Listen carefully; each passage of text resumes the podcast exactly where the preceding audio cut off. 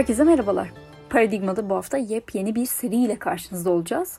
Bu seride Avrasya'dan Avrupa'ya, Latin Amerika'dan Asya'ya, Orta Doğu'dan Afrika'ya uzanan bir çerçevede bölge çalışmalarının yerini konuşmak istiyoruz.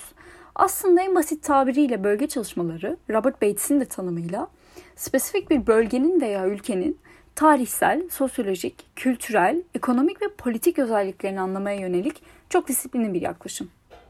Çalışmaların tarihi 2. Dünya Savaşı'ndan önce başlamasına rağmen bölge çalışmalarına asıl ilgi 2. Dünya Savaşı'ndan sonra başlamıştır. Özellikle büyük güçlerin dünyadaki politik rolleri de göz önünde bulundurulduğunda dünyadaki diğer bölgelerden ve diğer ülkelerden haberdar olma isteğiyle başlayan bölge çalışmaları günümüzde de canlılığını korumakta. Biz de bu yüzden bizler gibi yolun başında olan genç araştırmacılar için yeni bir seri yapmaya karar verdik. Serimizin ismi de Bölge Çalışmaları serisi. Herkese merhabalar. E, bugünkü bölümümüzde bildiğiniz gibi bölge çalışmaları serimize başladık ve bugünkü bölümümüzde onun bir devamı niteliğinde olacak. E, bir önceki bölümde e, aslında Çağdaş Üngör hocamızla Marmara Üniversitesi'nden Çin çalışmalarına giriş yapmıştık. Şimdi aslında amacımızla paralel olarak da aynı bölgede farklı hocalarımızın sesini duyabilmek için bugün de başka özel bir hoca konuğumuz var. E, bu konuyu konuşmak üzere. Shen Jiatong Liverpool Üniversitesi öğretim üyesi doçent doktor Ceren Ergenç hocamız bizle. Hocam hoş geldiniz. Hoş bulduk. Tekrar çok teşekkür ediyoruz geldiğiniz için. Ben lafı uzatmadan hemen ilk soruyla başlamak istiyorum. Sizin için de uygunsa. E, giriş sorusu olması maksadıyla Çin ve belki de Doğu Asya çalışmaları dediğimiz zaman ne anlıyoruz? Bunu sormak isterim. Bölge çalışmaları anlıyoruz. Öncelikli olarak oradan devam edeyim biraz. Bölge çalışmalarının kökeni Batı Akademisi ki zaten hani küresel akademi aslında Batı Akademisi büyük oranda şaşırtıcı olmayan bir şekilde sömürgecilik dönemine dayanıyor. O dönemde özellikle misyonerlerin dil, antropoloji, tarih alanında verdikleri ürünlere dayanıyor. Ki o zamanlardan gelen oryantal çalışmalar ismi bugün SOAS'ın hala ismi olarak korunuyor ki ama aslında bugün oryantal çalışmaları çok oryantalist bir terim olarak görüyoruz. Çok batı merkezli ve bilgi hiyerarşileri yaratan ve ve yapay ayrımlar yaratan bir bir isimlendirme olarak görüyoruz. Ama başlangıcı bu şekilde ve aslında şu an kavramsal noktaları, varsayımları, değerleri çokça reddedilse bile o dönemin ayrıntılı araştırma yapma ve çalışılan coğrafyayı bağlamı içerisinde ve bütünlüğü içerisinde anlama gayreti aslında o dönemden geliyor. Yani o aslında çok da böyle silip attığımız bir dönem değil öte yandan. Ondan sonra Soğuk Savaş dönemine gel, hızlıca 20. yüzyıla geldim, 20. yüzyılın ortasına geldim. Soğuk Savaş döneminde ikinci bir kırılma noktası var bölge çalışmalarının. Burada da e, öncelikli olarak siyasi sahip, sahiplerle bir canlanışa tanık oluyoruz. Nasıl? Özellikle Batı e, kamp, Batı bloğundaki hükümetler ve büyük oradaki büyük güçler kendi kampları içerisinde, blokları içerisindeki, karşı blok içerisindeki ve belki de en önemlisi tarafsızlar hareketi içerisindeki coğrafyaları daha iyi anlayabilmek ve kendi bloğuna çekebilmek ya da kendi bloğu içerisine tutabilmek için bütçe aktarıyorlar bölge çalışmaları programlarını. Bu şekilde siyasi sahiplerle bir yeniden canlanışına tanık oluyoruz. Örneğin bugün çok ünlü olan Asya çalışmaları içerisinden Ruth Benedict'in Japonya hakkındaki Kılıç ve Krizantem kitabı aslında bu şekilde çıkmış bir kitaptı. Yani çok bir antropoloji, güzel bir antropoloji örneğiydi. Ama Ruth Benedict'in Japonya'da geçirdiği zaman tamamen State Department tarafından fonlanmış bir, dönemdir. Ve bu, bu şekilde bölge çalışmalarının ikinci bir canlanışına tanık oluyoruz. Ama bu siyasi çerçeve içerisinde kalmıyor bölge çalışmaları. Çünkü işte o kadar ödenek ayrılınca yeni araştırmacılar, araştırma olanakları vesaire derken bu siyasi vesayet altından çıkacak kadar da güçleniyor bir yandan da bölge çalışmaları ve orada daha çok filolojinin egemenliği altında devam eden bölge çalışmalarının sosyal bilimlerle kucaklaşmasını, buluşmasını görüyoruz aslında o dönemden sonra 20. yüzyılın ikinci ikinci yarısı itibariyle. Bu dönemin de dediğim gibi çok eleştirildiği yanları da var ama bir önceki dönem gibi e, kolonyal dönem gibi aslında günümüzü hala besleyen yanları da var. Yani bu sosyal bilimlerle olan iç içe geçmişlik aslında bu dönemden geliyor. Oradan da öyle bir kazanımla ilerliyor yani. Ondan sonra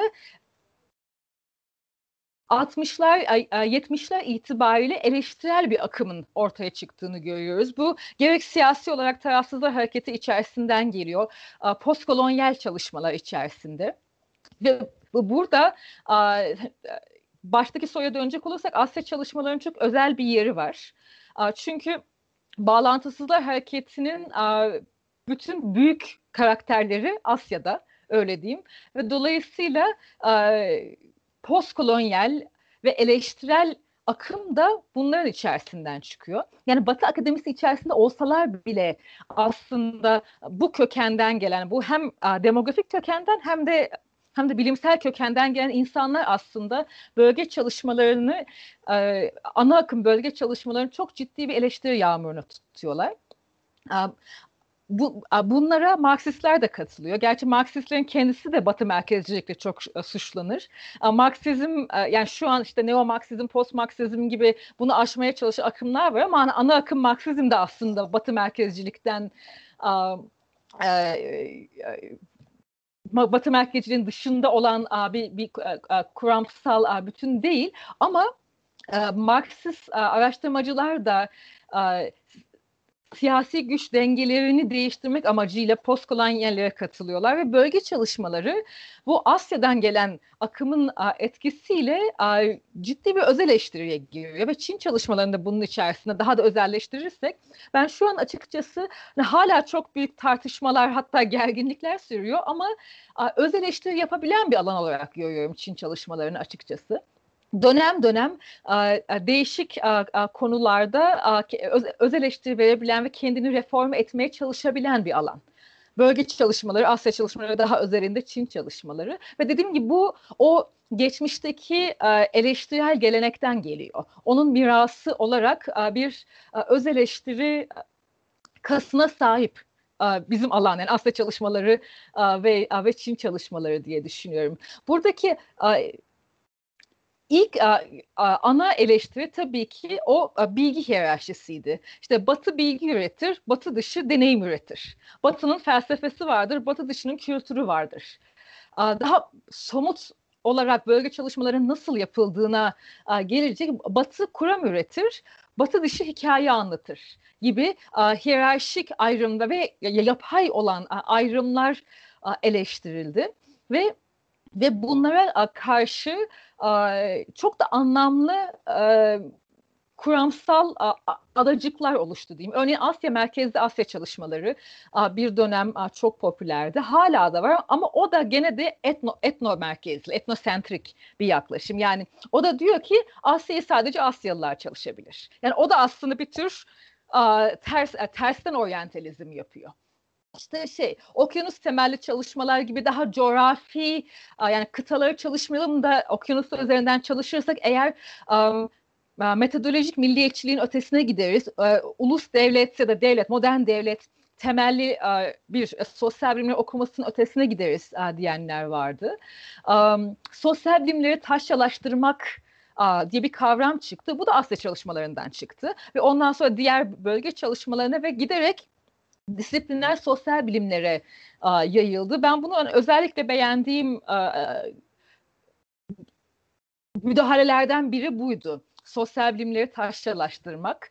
A, yani a, kuram yapan merkez ve o, a, o kurama a, deste, a, ampirik destek veren çeper a, güç ilişkisini hatta tahakküm ilişkisini diyeyim a, kırmak için a, yapılmış bir çabaydı bu. Buna gene benzer bir şekilde Interasya grubu var. Çünkü Marksistler postkolonyalleri Batı merkezliğe karşı çıkarken küresel güç ilişkilerini gözden kaçırmakla suçluyorlardı. Yani kapitalizm diye bir olgu var. Sömürgeciliğin getirdiği kuşaklar ötesi e, güç dengesizlikleri var. Şu an elimizde neoliberalizm var. Bu e, aynılaştırmasa bile birçok birçok karşılaştırılabilir patern yaratıyor değişik bölgeler arasında. Postkolonyaller de bunu göremiyorlar diyorlardı.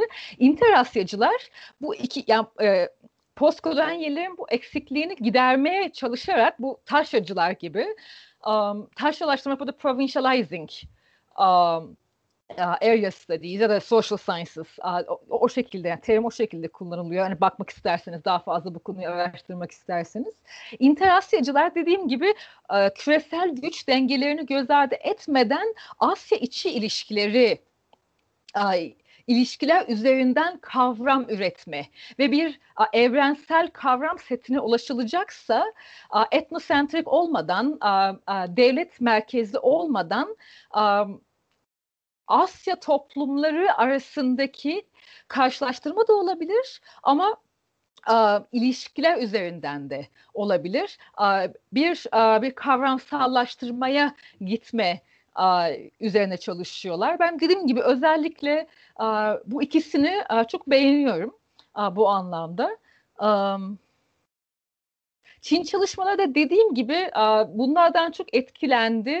A, iyi anlamda etkilendi. Sonra üçüncü bir tartışma şu an dönen Çin çalışmaları içerisinde aslında bütün Asya çalışmaları içerisinde diyeyim genel olarak dönen bir başka tartışma da kuramsal sadece kuramsal olarak Asya çalışmalarını taşralaştırmak değil, ayrıca çalışanlar, uzmanlar anlamında da bir temsiliyet problemi olduğu söyleniyor ve örneğin belki duymuşsunuzdur bu kavramları scholars of color, hani people of color'dan yola çıkarak scholars of color deniyor. Ne, a, ne kadar scholars of color temsil ediliyor? Çünkü zaten Asya çalışmaları tanımı gereği people of color çalışan bir anlamda bir anlamda bir alan. Ve bunun içerisinde scholars of color ne kadar temsil ediyor? Ve bunlar illa ki bu işte Asya Asya'da çalışmak gibi etnosentrik hani sadece Asyalılar Asya'ya çalışabilir değil. Ama örneğin Amerika'daki Asya çalışmaları içerisinde ne kadar siyah akademisyenler var gibi tartışmalarla yeni bir kendi öz eleştiri içerisinde içerisine girmiş durumda Çin çalışmaları. Ve düşünecek olursak eğer işte sömürgecilik döneminden benim örneğin danışmanımın kuşağı ben Amerika'da yaptım doktorayı ve benim danışmanım çok tipik bir kuşağa mensup doktorasını e, o zamanlar Amerikalı olup Çin'e gidemediği için Soğuk Savaş izolasyonu sırasında Tayvan'da yani doktorası Amerika'da yapmış ama e, alan çalışmasını Tayvan'da yapabilmiş. Çin'i ancak uzaktan izleyebilmiş. Ondan sonra da ilk defa Çin'e bir heyet gönderilmiş Amerikalı Çin uzmanları. Bunlar doktoralarını falan bitirmiş. İşte yaşları belli kemale ermiş öyle diyeyim. Ve hayatlarında ilk defa Çin'e o zaman ayak basabilmiş 1976 yılında yanılmıyorsam bir kuşak var. Benim danışmanım da o kuşağa mensup. O kuşaktan bugün araştıran, araştırılan hiyerarşisinin büyük ölçüde kırıldığı, işte bu scholars of color'ın temsil edildiği, siyasi kutuplaşmaların haliyle olduğu ama bu kutuplaşmaların akademik üretim kisvesi altına gizlenmediği, örneğin Soğuk Savaş zamanındaki modernleşme teorisinde, demokratikleşme teorisinde olduğu gibi bir akademik üretim kisvesi altında siyasi bir tartışma yapılmayan yani si, siyasi kutuplaşmanın açıktan yapıldığı ve disiplinlerle barışmış bir alan alan var elimizde. O yüzden dediğim gibi şu an Çin çalışmalarının olduğu olduğu yeri self-reflexive buluyorum. Öyle diyeyim. Hocam aslında çok önemli noktalara değindiniz giriş aşamasında. Buradan aslında diğer soracağımız sorulara da aslında çok güzel bir taban oldu. Çünkü tam da bahsettiğiniz konular üzerinden biz bir de bu teorik metodolojik yaklaşımları düşündük. Yani özellikle son zamanlarda siz de aslında ona dikkat çektiniz. Bu e, bölge çalışmaları içinde devam eden aslında tartışmalarla beraber Çin'e özgü ya da Asya'ya özgü teori, metot geliştirmek anlamında şu an sizce neredeyiz? Bunları nasıl görüyorsunuz? Bunları sormak istemiştik. Bölge çalışmaları nedir sorusunu yöntem tartışmalarından bağımsız düşünmek imkansız. O yüzden çok anlamlı bir soru gerçekten. Ama kastettiğim Asya'ya özgü teori geliştirmek değildi. Yani bir, öz, bir özgürlük tartışması içine girdiğimiz zaman gene aynı oryantalizm, tersten oryantalizm meselesine geri dönmüş oluyoruz. Yani bölge çalışmalarının bir özgürlük iddiası yok. Bölge çalışmaları da evrensel bilgiye ulaşmaya çalışıyor. Yani bilgi felsefesi anlamında evrensel bilgiye ulaşmaya çalışıyor. Ama bunu nasıl yapacağı konusunda disipliner alanlardan ayrılıyor. Disipliner alanlar kavramları ampirik örneklerle test etmek istiyor. Bölge çalışmaları ampirik bilgilerden yola çıkarak yeni kavramsallaştırmalara ulaşmak istiyor. Ondan sonra bu yeni kavramsallaştırmalar diğer coğrafyalarda da test edilebilir, yanlışlanabilir, değişebilir değişikliğe uğrayabilir, mutasyona uğrayabilir. Ama bir e, özgürlük iddiası en azından sosyal bilimlerle barışık bölge çalışmalarından şu anda içinde olduğumuz dönemde yok. Daha çok dediğim gibi bilgi felsefesine dayalı bir ayrım var burada. O bilgiye nasıl ulaşacağız konusunda bir bir ayrım var. Şimdi bu anlamda aslında bölge çalışmaları disipliner alanların unuttuğu bilgiyi hatırlattığını düşünüyorum. E, disiplinler alanlarda kavramlardan örneklere gidiyoruz. Öyle değil mi? Ama orada aslında şunu unutmuş durumdayız. O kavramlar da bir doğa olayı gibi var olmuyorlar değil mi? Başımıza yağmıyorlar yağmur gibi. Onlar da a, belli bir yerden doğuyorlar. Yani a, e, uluslararası ilişkilerde a, a, Cox bunu söyler. Antropologlar vesaire zaten söylerler. Yani her a, kuram a, a, bir bağlamdan doğmuştur. Bir tarihsel a, ve coğrafi bağlamdan doğmuş. Toplumsal bağlamdan doğmuştur. Um, bu anlamda bu ba kendi bağlamından ve niyetlerinden hatta onu da ekleyebiliriz. Her kuramın bir de niyeti de vardır. Yani her kuram aslında normatiftir. Bir bir değerler seti varsayar ve o değerler setini elindeki ampirik veriye empoze etmeye çalışır. Bu modern sosyal bilimlerin doğasında olan bir şey zaten. Bölge çalışmalarının yaptığı disiplinler alanlara bunu hatırlatmaya çalışmak. Yani sizin işte bizim elimizde bir kavram var. Bunu işte Çin'e de uygulayalım, Brezilya'da uygulayalım. Bakalım ne çıkacak dediğiniz şey aslında belli bir zamanda belli bir coğrafyada doğdu. Bunu hatırlatmaya çalışıyor. Bilmiyorum anlatabildim mi? Bunu. Kesinlikle hocam. Aslında çok daha net oturdu şu an sizin ilk soruya söylediğinizle birlikte. Çünkü tartışmalarla bazen bizim gibi özellikle işte araştırmacıların alanına yeni girmeye çalışan araştırmacıların da kafası karışıyor. Dolayısıyla aslında çok net ortaya koymuş oldunuz. Ee, sizin aslında ilk soruda bahsettiğiniz biraz kendi bu alana girme sürecinize de biz odaklanmak isteriz. E, doktora çalışmalarınızdan bahsetmiştiniz. Özellikle Amerika'da aldığınız eğitimden bahsetmiştiniz. Buradan aslında biz daha en başta şey sormak isteriz. Sizin bu alana ilginiz nasıl başladı? Genç araştırmacılarımız için de biraz aslında yol yordam olması açısından, ilham verici olması açısından kendi hikayenizi dinlemek isteriz. Anlatayım tabii. Evet, Amerika'da yaptım doktorumu ve bu anlamda kendimi bu bölge çalışmaları içerisindeki ekoller arasında Amerikan ekolüne yakın görüyorum. Avrupa, kıta Avrupası ekolü biraz daha filoloji ekolüne yakın buluyorum. O anlamda ben sosyal bilimlerle daha barışık, daha iç içe bir bölge çalışmaları ekolünden geliyorum ki zaten benim doktoramda bir bölge çalışmaları merkezinden ya da programından değil, siyaset bilimi doktora programının içinde karşılaştırmalı siyaset alt alanı içerisinde yaptım. O yüzden benim geldiğim ekol sosyal bilimlerle çok iç içe bir ekol. Ve bu ekol özellikle son zamanlarda, son kuşaklarda disipliner alanlarla bölge çalışmaları arasındaki yöntemsel a, kan davasını diyeyim a, de a, çözmeye a, çözmeyi bir ölçüde en azından başarmış olduğunu düşünüyorum. A, bu kan davası a, ne diyecek olursanız a, e, disiplinler alanlar, bu tabii disiplinler alanlar derken benim aklımda haliyle kendi e, alanım olan siyaset bilimi, işte ekonomi, antropolojiye de ben kendimi çok yakın hissediyorum. Onu da içine alayım. Sosyoloji gibi alanlar var. Hani başka alanlar, örneğin, örneğin eğitim alanında farklı durumlar olabilir. Ama bu sosyal bilimlerin bu alanlarında disipliner e, formasyondan gelenler daha nicel araştırma, veri toplama eğilimi içerisindedirler ve bölge araştırmacılarını anekdotal bilgi üretme ve gayri bilimsel olma e, ile suçlarlar. Bölge çalışmacıları da bu disipliner formasyondan gelenleri topladık topladıkları veriyi anlamlandırmaktan, anlamlandıracak bilgiden yoksun olmakla suçlarlar. Yani siz sizin topladığınız e, veriler sadece korelasyon veriyor. Nedensellik ilişkisini ancak bağlamı bilerek, toplumsal bağlamı bilerek açıklayabilirsiniz diyor bölge bölge araştırmacıları da geleneksel olarak. İşte bu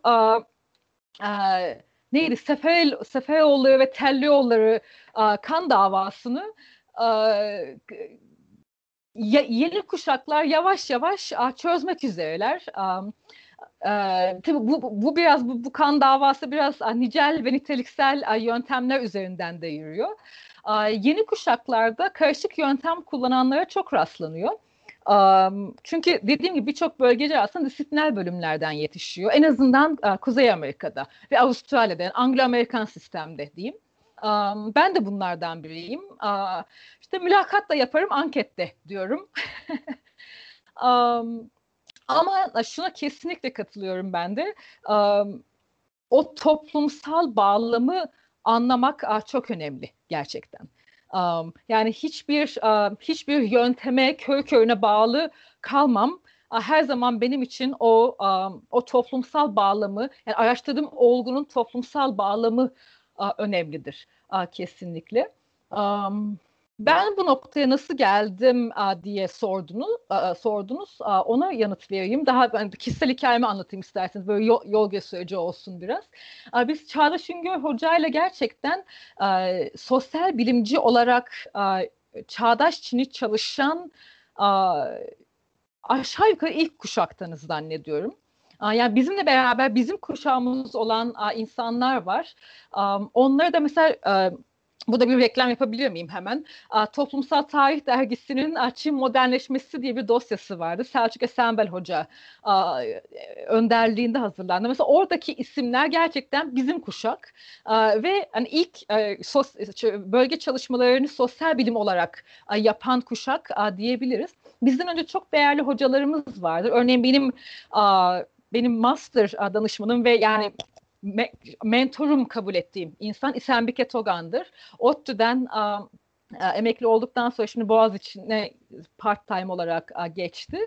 Um, o tarihçi olduğu için ben bir hani çağdaşta bizi ben ilk kuşak gibi görüyorum. Selçuk Esenbel Hoca da tarihçidir. Ama a, bizim a, yolumuzu çizen Plat Otkan a, rahmetli oldu Ankara Üniversitesi'nden. Bunlar bizim yolumuzu a, çizen, a, a, biz siyaset bilimcilerin yolunu çizen tarihçilerdir. Öyle diyeyim.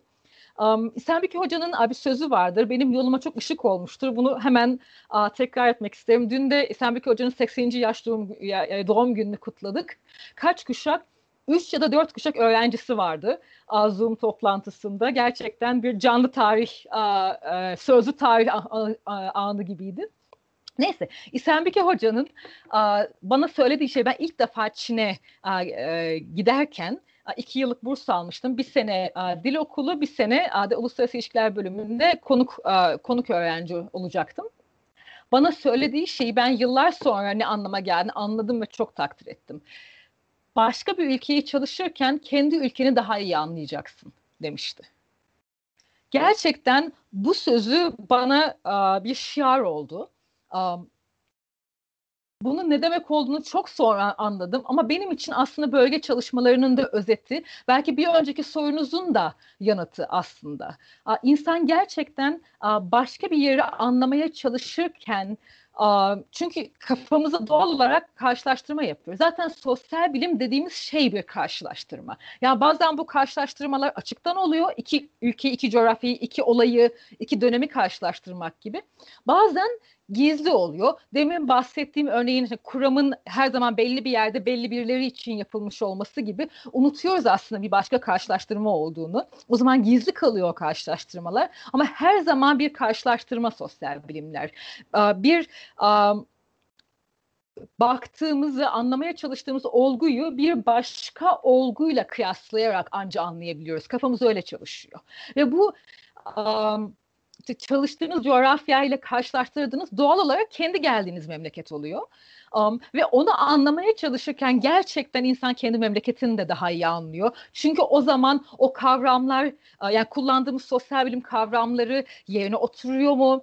Um, Çin için geçerli mi? Türkiye için geçerli mi? Geçerli değilse niye geçerli değil? Hangi tarihsel süreçler nedeniyle geçerli değil? hangi toplumsal a, olgular yüzünden a, Türkiye ile Çin arasında benzerlikler var. Bunları düşünürken a, ortaya çıkan bilgi üretimi tam olarak da bölge çalışmaları aslında. Um, o anlamda dediğim gibi yani kendimi Amerikan ekolünden görüyorum ama İsembeki Hoca'nın ekolü yani ben İsembeki Hoca'nın ekürüsüyüm öyle diyeyim. O, o ya iki, iki böyle iki güçlü kaynaktan besleniyorum. Um, Gerçi düşünce İslam Hoca da Amerikan eğitimli ama çok e, bir yandan da um, grounded uh, bir uh, uh, bir araştırmacıdır ve akademisyendir. Ve ayrıca İslam Hoca'dan öğrendiğim bir başka şeyi de uh, söylemek isteyeyim. Nasıl bir bölge araştırmacısı oldum sorusuna yanıt olarak çalıştığınız coğrafyayı arasallaştırmamayı um, ve içten bir merakla yaklaşmayı da İsembeki Hoca'dan öğrendim. Bunun da çok önemli olduğunu düşünüyorum. Çünkü araçsallaştırmanın gene az önce bahsettiğim bu kuram ve ampirik veri geriliminde yanlış tarafa doğru ittiğini araştırmacıyı düşünüyorum. O gerçekten duyulan merak daha bütünsel ve kapsayıcı işte o hep bahsettiğim deminden beri o toplumsal bağlamı açıklayıcı bilgiye ulaşmayı sağlıyor bir yandan da. Bunları anlatırken bir türlü kendi macerama gelemedim galiba. Ama çok kısa bir şekilde yanıtlayayım. Nasıl ben bir Çin çalışmacısı oldum? Biz üniversitede okurken ben uluslararası ilişkiler kökenliyim aslında. Türkiye AB'ye girmeye çalışıyordu. Bütün derslerimiz işte AB, AB hukuku, işte AB e, entegrasyonu, Avrupa e, e, işte tarım paktı vesaire bunlarla ilgiliydi. Mezun olurken ben artık tek bir Avrupa sözü daha duymak istemiyorum hayatımda demiştim. Böyle kişisel bir hikayem var. Um, o zamanlar Japon Vakfı'nda çalışıyordum öğrenciyken. Onlar da bizi Japonya'ya göndermişlerdi. İşte Japonca öğrenmeye başlamıştım. Sevmiştim. Sonra Çin'e gittim. Bir, bir dil bursu alıp Çin'e gittim ve orada yaşayabileceğimi gördüm. Bu demin dediğim şey geri geliyor aslında. Yani ben ben bu ülkede yaşarım dedim. Uzun süre yaşayabilirim burada. Onu hissettim Çin'e dair ve bunu uzun süreli böyle bir mesleğe dönüştürme kararı verdim. Ve gerçekten de benim için Çin'de yaşadığım zamanlar hep çok dönüştürücü, çok zenginleştirici oldu. Çok yani kişisel bir ilişkim var o anlamda çalıştığım alanla. Öyle diyeyim. Ve işte ondan sonra da yani hani bu kararı aldıktan sonra da e, gittim. İlk önce bir sene e, e, Çince öğrendim. Ondan sonra tabii Çince öğrenmek ömür boyu devam eden bir şey. Öyle öğrendim bitti değil. Ki ilk başta ben de bir yani bunu herhalde merak ediyorsunuzdur. Çince öğrenmek zor mu sorusunu soracak mısınız bilmiyorum ama özellikle Japoncadan sonra bir Allah'ım ne yaptım ben ne düşünüyordum şoku yaşadım. Çünkü Japonca bilmiyorum biliyor musunuz e, sentaksi Türkçe'ye benzeyen bir dil ve telaffuzu da benziyor. Yani Japoncayı öğrenmek o kadar zor değil ana dili Türkçe olanlar için. Çince hiç öyle değil. Yani öyle bir soğuk duş etkisi yaşadım. Ama ama sebat ettim. Ama sebat etmek de işte çok acılı işte işkence var süreçlerden geçtim anlamında değil. Hani zaten orada yaşayınca, orayı yaşamayı sevince, o toplumu merak edince dilini de öğrenmek istiyorsunuz. Yani bir toplumda oranın dilini bilmeden, işte gazetesini okumadan, televizyondaki haberlerini ya da ne bileyim dizisini anlamadan nasıl yaşanabilir ben tahayyül edemiyorum açıkçası. Hani zaten hani orada yaşayınca o dil öğrenilir ya da öğrenilmeli gibi geliyor bana ama tabii yani hiç hiç dil öğrenmeden yıllarca yaşayan, hiç dil öğrenmeden um, uh, bölge çalışanlar da var. Uh, buradan devam edecek olursam yani bu uh, dil dil öğrenmek elzem midir bölge çalışmalarında diye buradan devam edecek olursam bu konuda da bir kan davası var. İlk önce o kan davasını anlatayım size. Ondan sonra bu kan davasının neresinde durduğumu söyleyeyim. Gerçi en başından da söyleyebilirim. Diğer konuda bu yöntemsel kan davasında olduğu gibi bu dil konusunda da kan davasını uzlaştırmaya çalışan bir noktada durduğumu düşünüyorum. Şöyle ki bu kan davası kimler arasında? Bir tarafta sinologlar var ya da filologlar diyeyim yani Asya çalışmaları genel olarak konuşacak olursak İlla sadece Çince değil ama yani diğer bütün diller konusunda filoloji dilin kendisini çalışan, yani dil bilimcilerin, filologların dilin kendisini çalış, çalıştıkları, edebiyata, biraz da tarihe tarihe bakan bir alan ve ve geçmişte işte bütün bu anlattığım uh, sömürge dönemi, ondan sonra soğuk savaş dönemi, seyahat kısıtlamaları vesaire derken um, dil öğrenme aslında gerçekten hani sadece filologların yapabildiği bir şeydi. Yani sosyal bilimciler için fazla lüks kaçan, uh, imkanları, o, e, erişimleri olmayan bir um, bir araçtı, bir, bir bilim yapma aracıydı. Bu anlamda bir tekel var öyle diyeyim. Filologların a, dili tekelleştirmesi a, söz konusu a, diyebiliriz. Um, onlara a, göre um, dil olmadan olmaz. A, dil a, a, ayrıca sadece araç da değil bir sonuç aynı zamanda bir hedef de. Yani bu kan davasının bir aşırı ucunda sinologlar var ki Türkiye'de maalesef bu aşırı çok var çünkü diğer ülkelerde özellikle Anglo-Amerikan dünyada sinoloji kendini yeniden yarattı diyeyim zaman içerisinde 20. yüzyılın ikinci yarısında ve yeni sinoloji adıyla örneğin Avustralya'da sinolojiyi sosyal bilimler ya da beşeri bilimlerle birleştiren yeni bir sinoloji akımı doğdu. Ama Türkiye'de e, sinoloji yine eski usul ana akım bir şekilde yapılıyor. Um, ve e, orada hani, bu tansiyon içerisinde oradan gelince a, örneğin a, benim a, ne, Türkiye'de işte, ekonomistler Çince bilemez. Sadece sinologlar Çince bilir dendiğini duymuşluğum dahi, dahi var toplantılarda. O, o derece böyle bir aşırı içerisinde. Oysa ki aşikar ki yani işte bana baktığınız zaman, Çağdaş Hoca'ya baktığınız zaman daha birçok hocamız da var aynı şekilde. Bunun böyle olmadığını görüyoruz. Yani bir insan hem dil bilebilir hem sosyal bilimler formasyonuna sahip olabilir. Bu kan davasının öbür ucunda da disiplinler alanlardan gelenler var. Özellikle uluslararası ilişkiler disiplini bu konuda çok ısrarcı. Uluslararası ilişkiler ve siyaset bilimi de yani bizim kendi alanımızda. Onlar da onlar da tam tersi dilin özellikle artık hiç önemli olmadığı, iyice önemsizleştiği ve ikinci el makalelerden bilgi ve bilim üretilebileceği, karşılaştırma da yapılabileceği, tek ülke analizi de yapabileceğini iddia ediyorlar. Bir yandan da her şey İngilizceyi çeviriyor zaten diyorlar.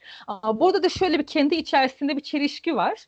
Yani madem birinci el veriye ihtiyaç duymuyorsunuz niye o zaman her şeyin İngilizceye çevrildiğini iddia ediyorsunuz? Öyle değil mi?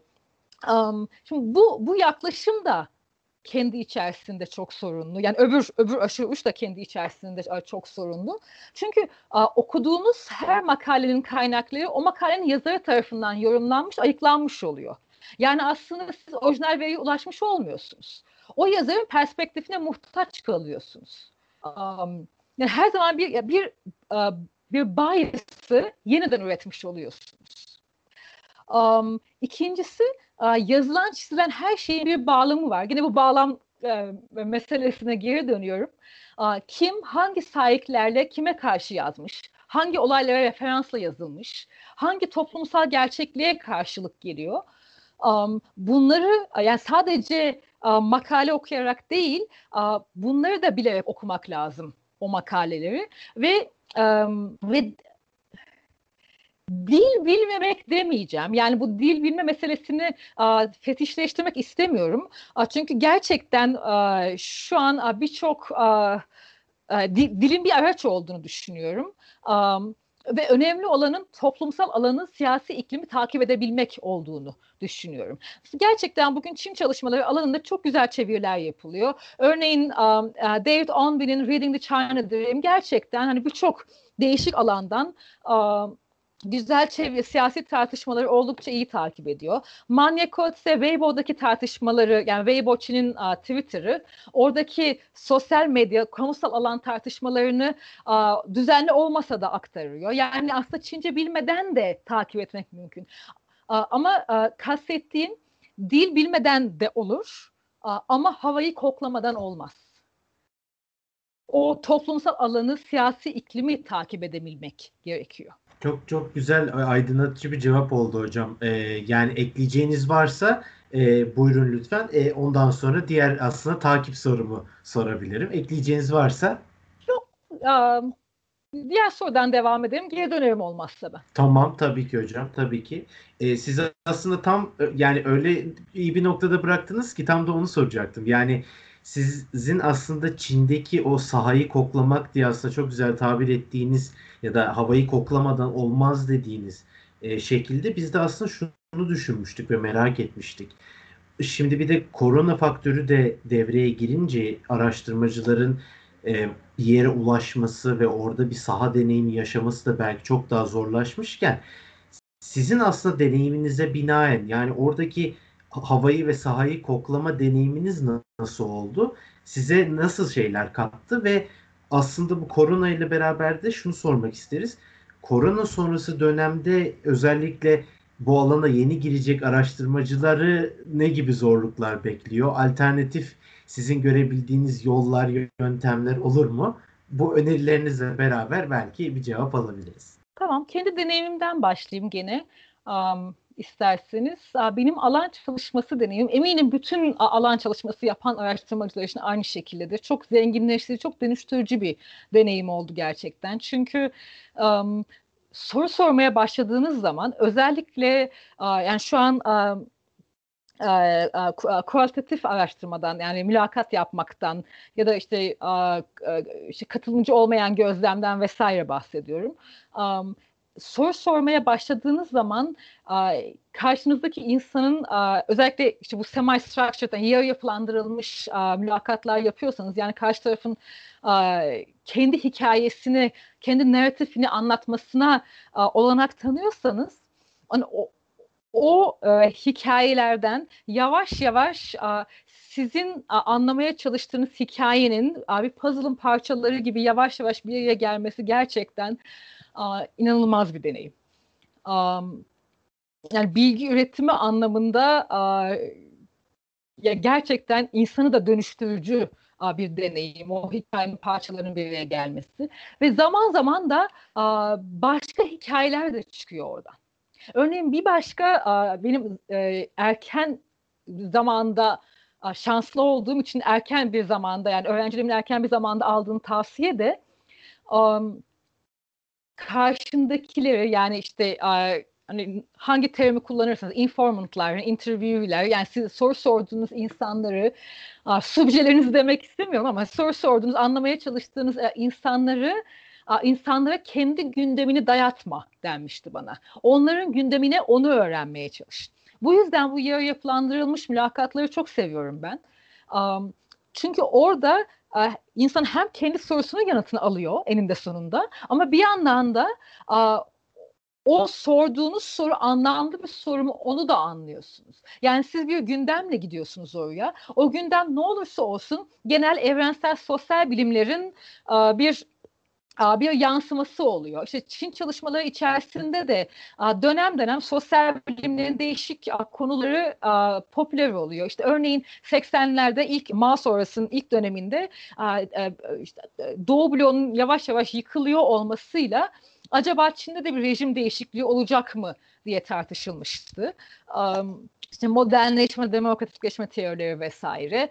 Ondan sonra 90'larda gene bu e, akademi içerisinde işte Habermas'çı toplumsal alan, public sphere ve e, sivil toplum tartışmaları vardı. Hadi onlar da Çin çalışmalarında tartışıldı bir şekilde. Um, işte 2000'lere geldiğimiz zaman biraz daha Çin'in kendi içerisinden gündem oluşturmayı başarmıştı Çin çalışmaları. Otoriteryen um, dayanıklılık, resilience uh, tartışmaları oldu bir şekilde. Mesela bugün de a, gene bu yani evrensel a, sosyal bilimler tartışmalarının a, bir yansıması olarak a, Beck'in a, risk toplumu kavramı çok popüler Çin çalışırken. Yani bu tip bu tip sosyal bilimlerden a, a, gündem a, taşımaları oluyor. Mutlaka oluyor. Bu işin doğasında var. Bilgi üretiminin doğasında var. A, ve bunda bir sakınca da yok. Ama bu yarı yapılandırılmış a, mülakat süreçleri a, insana şunu fırsatını veriyor. Benim gündemim onların da gündemi mi?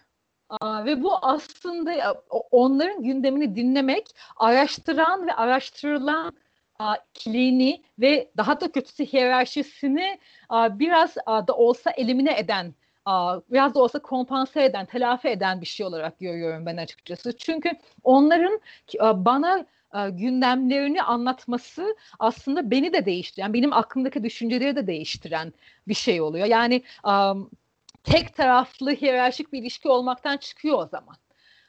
ve benim bu şekilde işte revize etmişliğim de vardır. Ya da bir yandan işte o araştırma konusu dururken yanında bir başka konuyu da araştırmaya da başlamışlığım vardır. Yani ben de araştırdığım insanlardan toplumsal gruplardan öğrendim saha araştırması içerisinde. Öyle diyeyim. Um, bu tabii Çin'e özel uh, bir durum değil. Um, hani daha Çin'e dair uh, spesifik uh, uh, deneyimler soruyorsanız eğer um, neler öğrendim uh, zaman içerisinde. Uh, örneğin bizim işte bu doktora derslerinde, metodoloji derslerinde öğrendiğimiz a, yöntemlerin aslında a, bağlamdan bağlama, coğrafyadan coğrafyaya değiştiğini öğrendim. Gerçi şimdi e, bölge çalışmaları içerisinde örneğin otoriter toplumlarda alan çalışması yapmak üzerine birçok da kitap, a, makale yazıldı. A, ama örneğin a, a, onay formu taşımamayı, onayı sözlü almayı, öğrendim. Demografik soruları en sonda sormayı öğrendim. Çünkü en başta sorulduğu zaman a, sanki a, hani o insanların şeysini tutuyor. A, nasıl diyeyim? kaydını tutuyormuşsunuz gibi oluyor. Onu, herkese tavsiye ederim. Yani otoriteryen toplum olsun olmasın demografik sorular yani demografik kastım işte kaç yaşındasınız kadın erkek işte eğitim düzeyiniz vesaire gibi soruları en sonda sormak bir güven ilişkisi a, a, kurmak anlamında. Aslında bu güven ilişkisi kurmanın a, ne kadar önemli olduğunu a, öğrendim. Değişik yolları var. İşte eğer yanında biri varsa bu gene kitaplarda okuduğumuz ve doktora derslerinde gördüğümüz yanında biri varsa mülakat yapma gibi kuralları çöpe atmak gerektiğini öğrendim. Bunların hepsi işte bizim e, aslında biraz hani hem kendi yanlışlarımızdan hem başkalarının yanlışlarından da öğrendiğimiz şeyler. Örneğin bir arkadaşım yapmıştı bunu. Kendisi yani bir bir kişi bir diğer kişiyi tanıştırıyor. Ama ikinci kişiyi mülakat yaparken odadan çıkmıyor. Ve bizim genç toy doktor öğrencisi alan çalışması yapan tezi için arkadaşımız da lütfen odadan çıkar mısınız diyor. İşte o noktadan sonra ve aslında o birinci kişi ikinci kişinin üssü hiyerarşik. O noktadan sonra hem bir tehlikeye atıyorsun. Yani tahmin ederim biliyorsunuzdur. Alan çalışması en önemli kurallarından biri araştırma yaptığın insanları tehlikeye atma. En büyük kural. Hiçbir şey onların güvenliğinden daha önemli değil. Hem onu tehlikeye atıyor hem de söyle artık vereceği yanıtlar da gene başka türlü vereceği yanıtlar değil çünkü bir korku atmosferi içerisinde artık. Başka Çin Çin'de alan çalışması yapmanın özelliklerinden biri sanırım ama Asya, Asya genel Asya çalışmalara genellenebilir bir durum. O güven kazanma süreci mutlaka bir sosyalleşmeyi içeriyor. Yani örneğin gene kendimden bir örnek vereyim. Doktora da alan çalışmasına gitmek üzereyken bir sınıf arkadaşım da AB kurumlarıyla alan çalışması yapacaktı. Onun 6 ay öncesinden bütün görüşmeleri saati saatine hazırdı.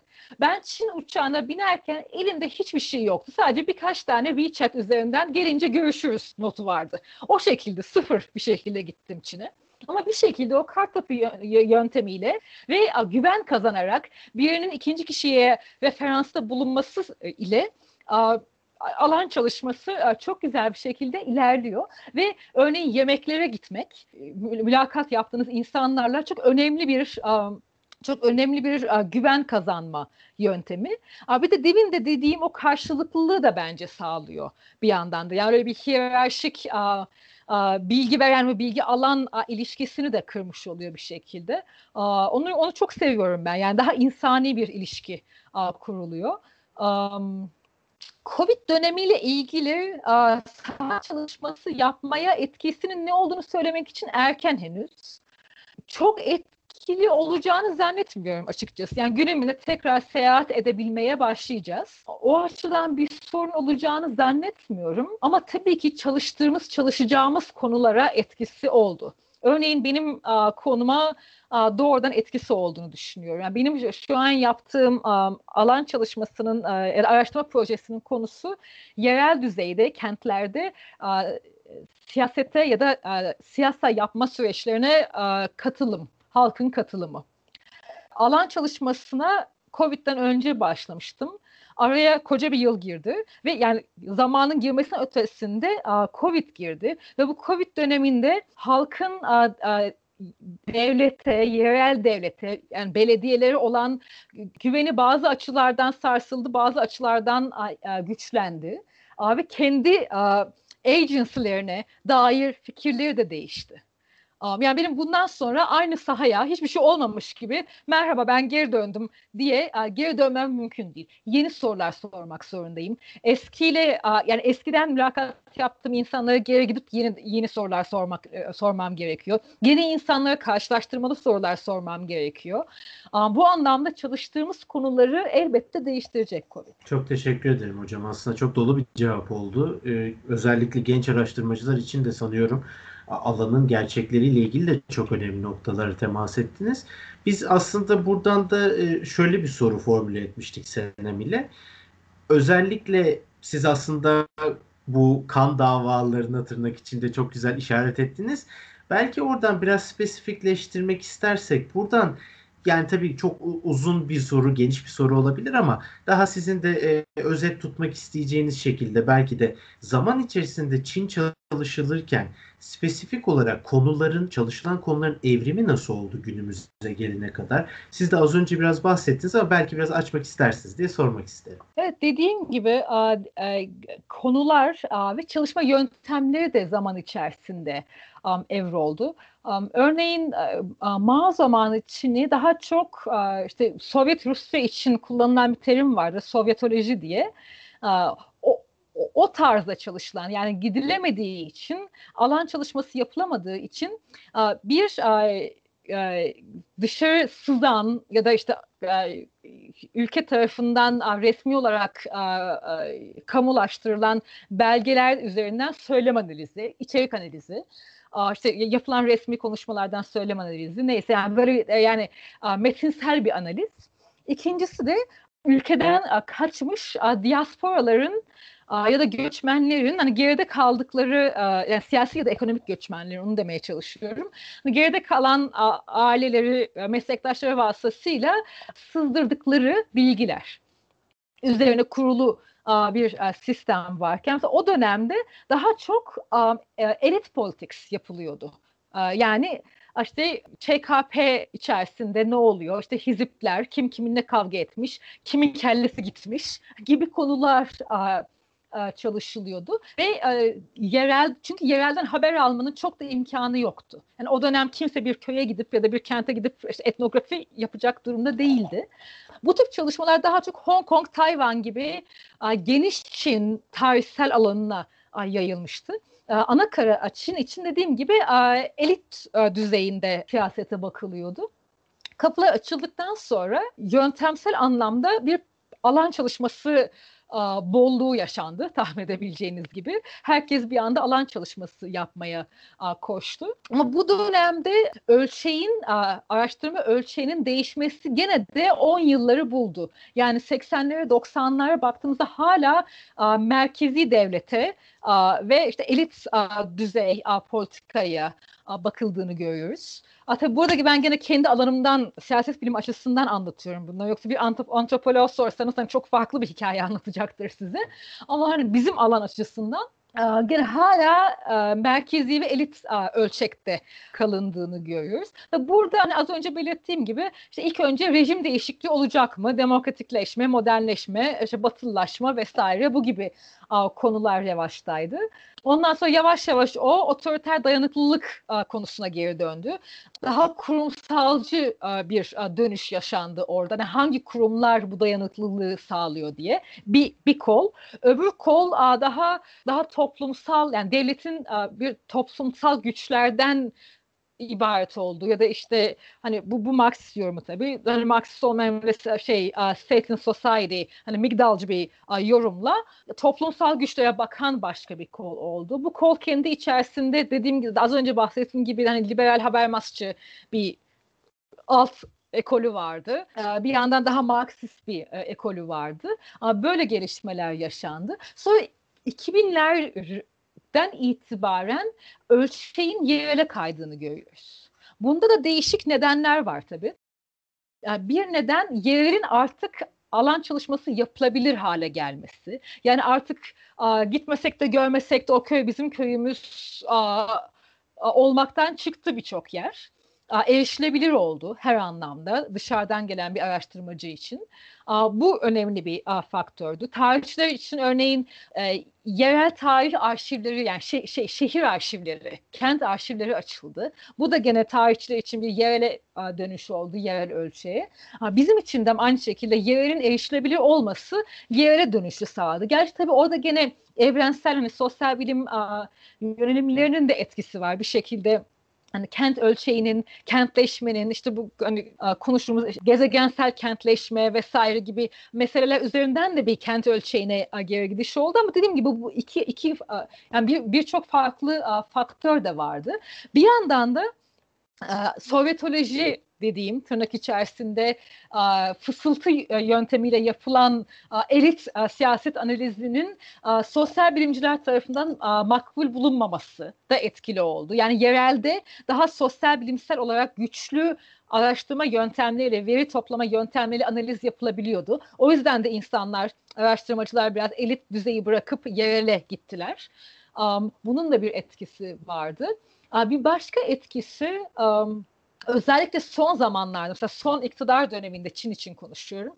Um, e, elit düzey politikanın araştırmacıya yani nereden gelirse gelsin, nereli olursa olsun, hangi siyasi a, tavır içerisinde olursa olsun bu karar alma mekanizmalarının aşırı merkezileşmesi ve tekel, Xi Jinping'in eline tekelleşmesi sonucu araştırmacılara kapıların kapanması, yani gerçekten şey düzeyde, merkezi düzeyde araştırma yapma olanağının çok kalmamış olması da birçok birçok araştırmacıyı yerele iten bir nokta oldu.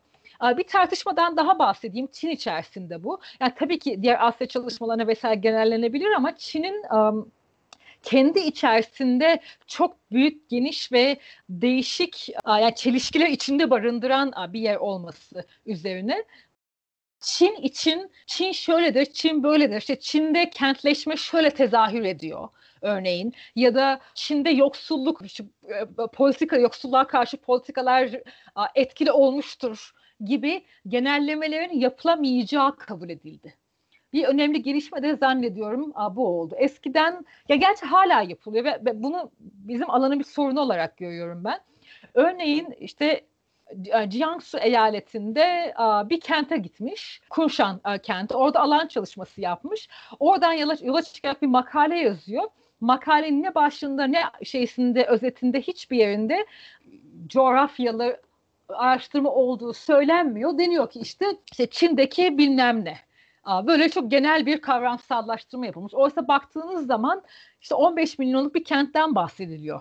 Çin'in doğu yakasındaki 15 milyonluk bir kentten. Yani buradan o genellemeye ulaşılması doğru değil. Hala bu yapılıyor ama bunun doğru olmadığı da kabul edildi zaman içerisinde diye düşünüyorum. Bu da yakın zamanda bir gelişme. Bu soruyu da pratik formüle etmek istedik. Çünkü her gelen hocamıza uzmanlaştığı bölgeyle ilgili biraz aslında gelecek projeksiyonu soracaktık. Çünkü tam da o bahsettiğiniz aslında tehlikelerden belki araştırmacının düşeceği tehlikelerin e, yorumlamasını aslında getirebilirsiniz bu noktada belki. E, dinleyicilerimiz için de faydalı olabilir. Biz çünkü Aralık ayında yani 2020'nin son ayında son günlerinde bu programı yaparken 2021'de daha da aslında nelerin olup olmayacağını konuşmak istiyoruz sizi de bulmuşken. Bu noktadan aslında son bıraktığınız noktayı pratiğe dökersek belki 2021'de de hem Çin'e dair hem de dünya siyasetine dair yani Çin'in dünya siyasetindeki yerine dair neler gözlemleyebiliriz? Biraz belki bir gelecek projeksiyonu açısından bunu sormak istedik. Yine eklemek istedikleriniz olursa lütfen buyurun. Yani gene bölge bölge çalışmaları bir disiplin olarak bölge çalışmalarından başlayayım yanıt vermeye. Bence Covid sonrası dönemin ana konularından biri yoksulluk olacak ve bunu sadece Çin için söylemiyorum. Bütün Asya çalışmaları için bence böyle bir genelleme yapabiliriz. Covid sonrası dönemde bölgesel örgütlerin, merkezi ve yerel devletlerin, dayanışma ekonomilerinin, ağlarının yoksulluğa karşı alacağı tavrı takip etmek gerekiyor diye düşünüyorum. Yine benzer bir şekilde COVID, e, COVID kaynaklı yeni bir çalışma alanı yani tamamen yepyeni değil ama hani Covid sonrası önemli olacak bir çalışma alanı da siyasi güven meselesi. Yani halkın devlete verdiği onay ve güven anlamında kullanıyorum bunu. Bu Covid döneminde biliyorsunuz çok karşılaştırma çalışmalar yapıldı. Ben de yaptım. Aa, işte gazete duvardaki yazılarımda vesaire. Değişik ülkelerin Covid ile salgınla mücadele yöntemleri nasıl farklılaştı ve halkın buna tepkisi nasıl farklılaştı? diye baktığımız zaman Asya ülkelerinin genelde devletin politikalarına a, olumlu tepki verdiği, işte sokağa çıkma yasaysa tamam evde oturarak, işte maske takmaksa maske takarak a, bir şekilde işbirliği içerisinde olduğunu gördük. Buna tabii Batı merkezli hala içinde oryantalizm kırıntıları olan a, akademinin ilk başta verdiği yanıt, yanıt Asya değerleri oldu. Oysa Asya değerleri kadar a, herhalde progresif Asyalıları kızdıran başka bir şey yoktur. Kore'nin Nobel ödülü alan Cumhurbaşkanı'nın dediği bir şey vardı. Biliyorsunuz bu Asya değerleri işte konfüçyinizm, hiyerarşik toplumu yapısı, devlete itaat eden birey, işte kocaya itaat eden eş vesaire üzerinden kurulur. Yani e, itaat üzerinden tanımlanır Asya değerleri. İşte onun dediği Kore ve Tayvan, buna ben çok canı gönülden katılıyorum. Kore ve Tayvan tarihin en başarılı işçi ve öğrenci hareketleriyle 10 yıllar süren diktatörlükleri yıkmış halklar. Yani eğer itaat bir Asya değeri ise itaatsizlik de bir Asya değeri aslında. Yani Asya değeri burada da aslında küçük bir parantez açayım mı? E, biraz alakası bir konuya gireceğim ama bu e, Kore ve Tayvan meselesi içimde e, içimde bir yara. Türkiye'nin Türk Sosyal Bilimler Türkiye'deki Sosyal Bilimler Akademisi'nin ve bölge çalışmalarının hatta özelinde ne kadar batı merkezli olduğuna dair bir örnek de toplumsal hareketler çalışılırken Türkiye'de hep açıktan ya da gizli tartış şey, karşılaştırma öznesi hep Avrupa'dır ya da Batı'dır bir şekilde. İşte işgalet hareketleri olsun, işte İspanya'daki işgal evleri vesaire bilmem ne hep bunlarla karşılaştırılır. Oysa bence işte bu Kore'deki, Tayvan'daki, Filipinler, Endonezya gibi Asya ülkelerindeki bu işçi ve öğrenci hareketlerine bakmak ve onlarla bir karşılaştırma yapmak çok çok daha anlamlı. Parantezi kapattım. Bu da Türkiye Akademisi'nin içselleştirilmiş öz oryantalizmi diyeyim. Parantezi kapatayım.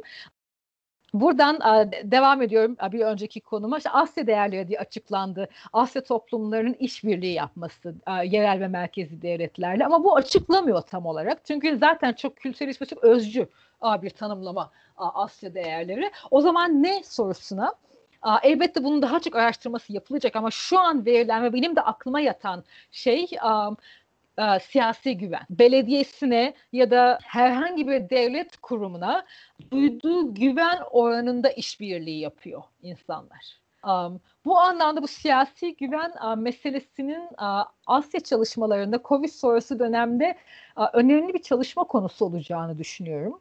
Çünkü işte bu siyasi güven üzerinden Covid sırasındaki siyasi güven meselesi Asya'nın birçok yerinde devlet toplum ilişkilerini dönüştürdü ve dönüştürmekte. Ve bunun şu an Covid sırasında herkes canıyla meşgul ama Covid sonrasında başka toplumsal sonuçları da olacağını düşünüyorum. O yüzden bir başka bakmamız gereken nokta olarak da bunu görüyorum Asya çalışmaları içerisinde. Ama bir anlamda da herhalde diğer sorunuzu da yanıtlamış oldum. Yani Covid sonrası dönemde küresel dünyada nelere bakmamız gerekiyor deyince belki çok um, uluslararası ilişkiler merkezli bir uh, yanıt vermemiş oldum. Ama ben uluslararası ilişkilerin de e, devlet merkezli bir ekolünden gelmiyorum.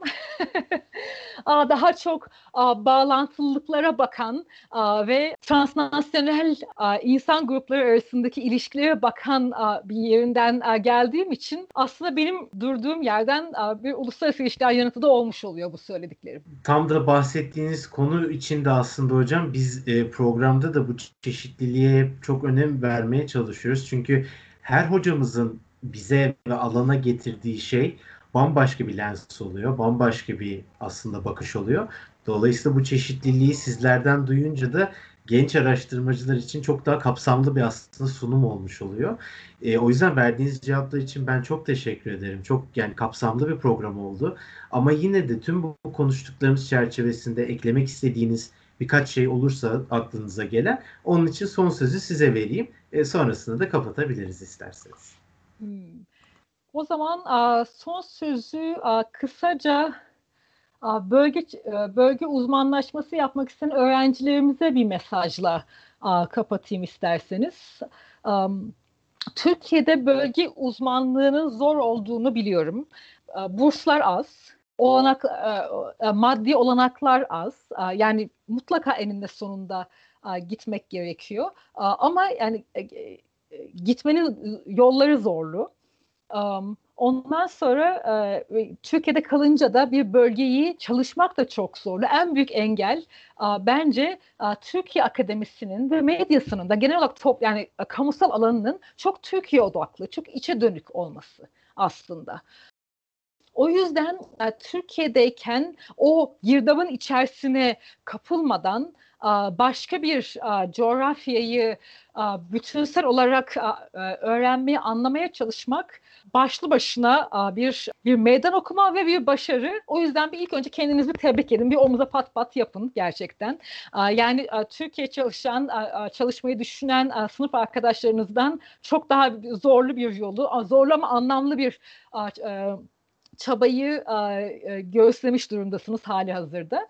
Dediğim gibi bu olanaklar e, olmasa bile okuduğunuz e, makalelerle olsun makale okurken yani sadece İngilizceden okumak zorundaysanız e, bile eğer e, bölgenin dilini okuyacak düzeyde bilmiyorsanız dahi okuduğunuz yazarların kim olduğunu işte e, hangi okullardan, hangi ekollerden geldiklerini, örneğin acknowledgement'larında kimlere teşekkür ettiklerine bile bakabilirsiniz. Yani hangi ekollere dahil olduklarını ve bu ekoller işte yöntemsel, kuramsal, siyasi ekoller olabilir. Hangi gruplardan geldiklerini mutlaka bakın ve her ekolden yazarları okumaya çalışın ki bunları yavaş yavaş damıtarak kendi analizinizi oluşturabilin. Yani mutlaka yazarı öldürmeyin. Hani, po, hani po, post yapısalcı bir yerden söyleyecek olursak yazarlar orada ve yazarların kim olduğu önemli. Ve alan uzmanı olmayı sadece kendi disiplinler alanınızla ilgili bir şey olarak görmeyin. Ben bunu maalesef duyuyorum öğrencilerimden ve üzülüyorum. İşte örneğin diyorum ki şöyle yeni bir roman çıkmış. Sana da bir kopyasını vereyim. İşte hocam ben e, ekonomi politik çalışıyorum. Yani edebiyat benim alanım değil. Oysa o okuyacağınız edebiyat romanında bir karakterin işte tarlada ekinini ekerken söylediği bir söz sizin ekonomi politiği anlamanızı sağlayacak. Yani öyle bilgiyi, bölgesel bilgiyi kompartmentalize etmeyin. Örneğin işte sizin yaştaşlarınızın a, TikTok'ta hangi videoları izlediği ya da işte hangi hangi dizi onların anne babalarının televizyonda hangi diziyi izlediği, Weibo'da ya da işte bu Asya çalışmaları bir Filipinler'de Filipin Filipince'deki Twitter'da hangi tartışmaların döndüğü bunların hepsi sizin konunuzla ilgili. Yani Türkiye'yi şöyle demeye çalışıyorum. Türkiye'yi nasıl anlamaya çalışıyorsanız orayı da öyle anlamaya çalışın. Ve bu şekilde bence işte dilden kaynaklı ya da oraya gidememekten kaynaklı ya da burada maalesef çok bölge uzmanları yok. Yani herkes Türkiye'nin her yerindeki üniversitelerdeki öğrenciler bir bir Asya uzmanıyla doğrudan çalışma şansına sahip değil. Ama bu dezavantajlara rağmen siz kendinizi bir bölge uzmanı olarak yetiştirebilirsiniz. Yeter ki bütüncül bakın. Çok önemli mesajlar verdiniz hocam aslında. Gerçekten yani tadı damakta kaldı desek belki doğru olacak. Çünkü hem Çağdaş Hoca ile hem sizle dolu dolu neredeyse totalde 2 saatlik bir e, Çin çalışmaları dersi almış olduk biz. E, yayınlayınca da aslında bunu dinleyen e, arkadaşlarımız, hocalarımız, alan dışı kim varsa bundan faydalanacaktır diye tahmin ediyoruz. O yüzden ben size tekrar çok teşekkür etmek isterim. Ben teşekkür ederim. Bugün Ceren Ergenç hocamızla, geçtiğimiz bölümde de e, Çağdaş Üngör hocamızla dolu dolu Çin çalışmaları programı yapmaya çalıştık. Buradan aslında dinleyicilerimize de kayda geçmesi için e, hem hocalarımızın bahsettiği tüm kaynakları sosyal medya paylaşımlarımıza da eklemiş olalım. Ve buradan da çünkü Ceren hocamız da çok fazla kaynaktan bahsetti. Hem onlara da e, katılımcılarımız, dinleyicilerimiz erişebiliyor olacaklar. Bunu da hatırlatmasını yapalım. Ve bütün dinleyicilerimize de şimdiden çok teşekkür ederim sabrınız için. Hocam çok sağ olun. Ben teşekkür ederim tekrar.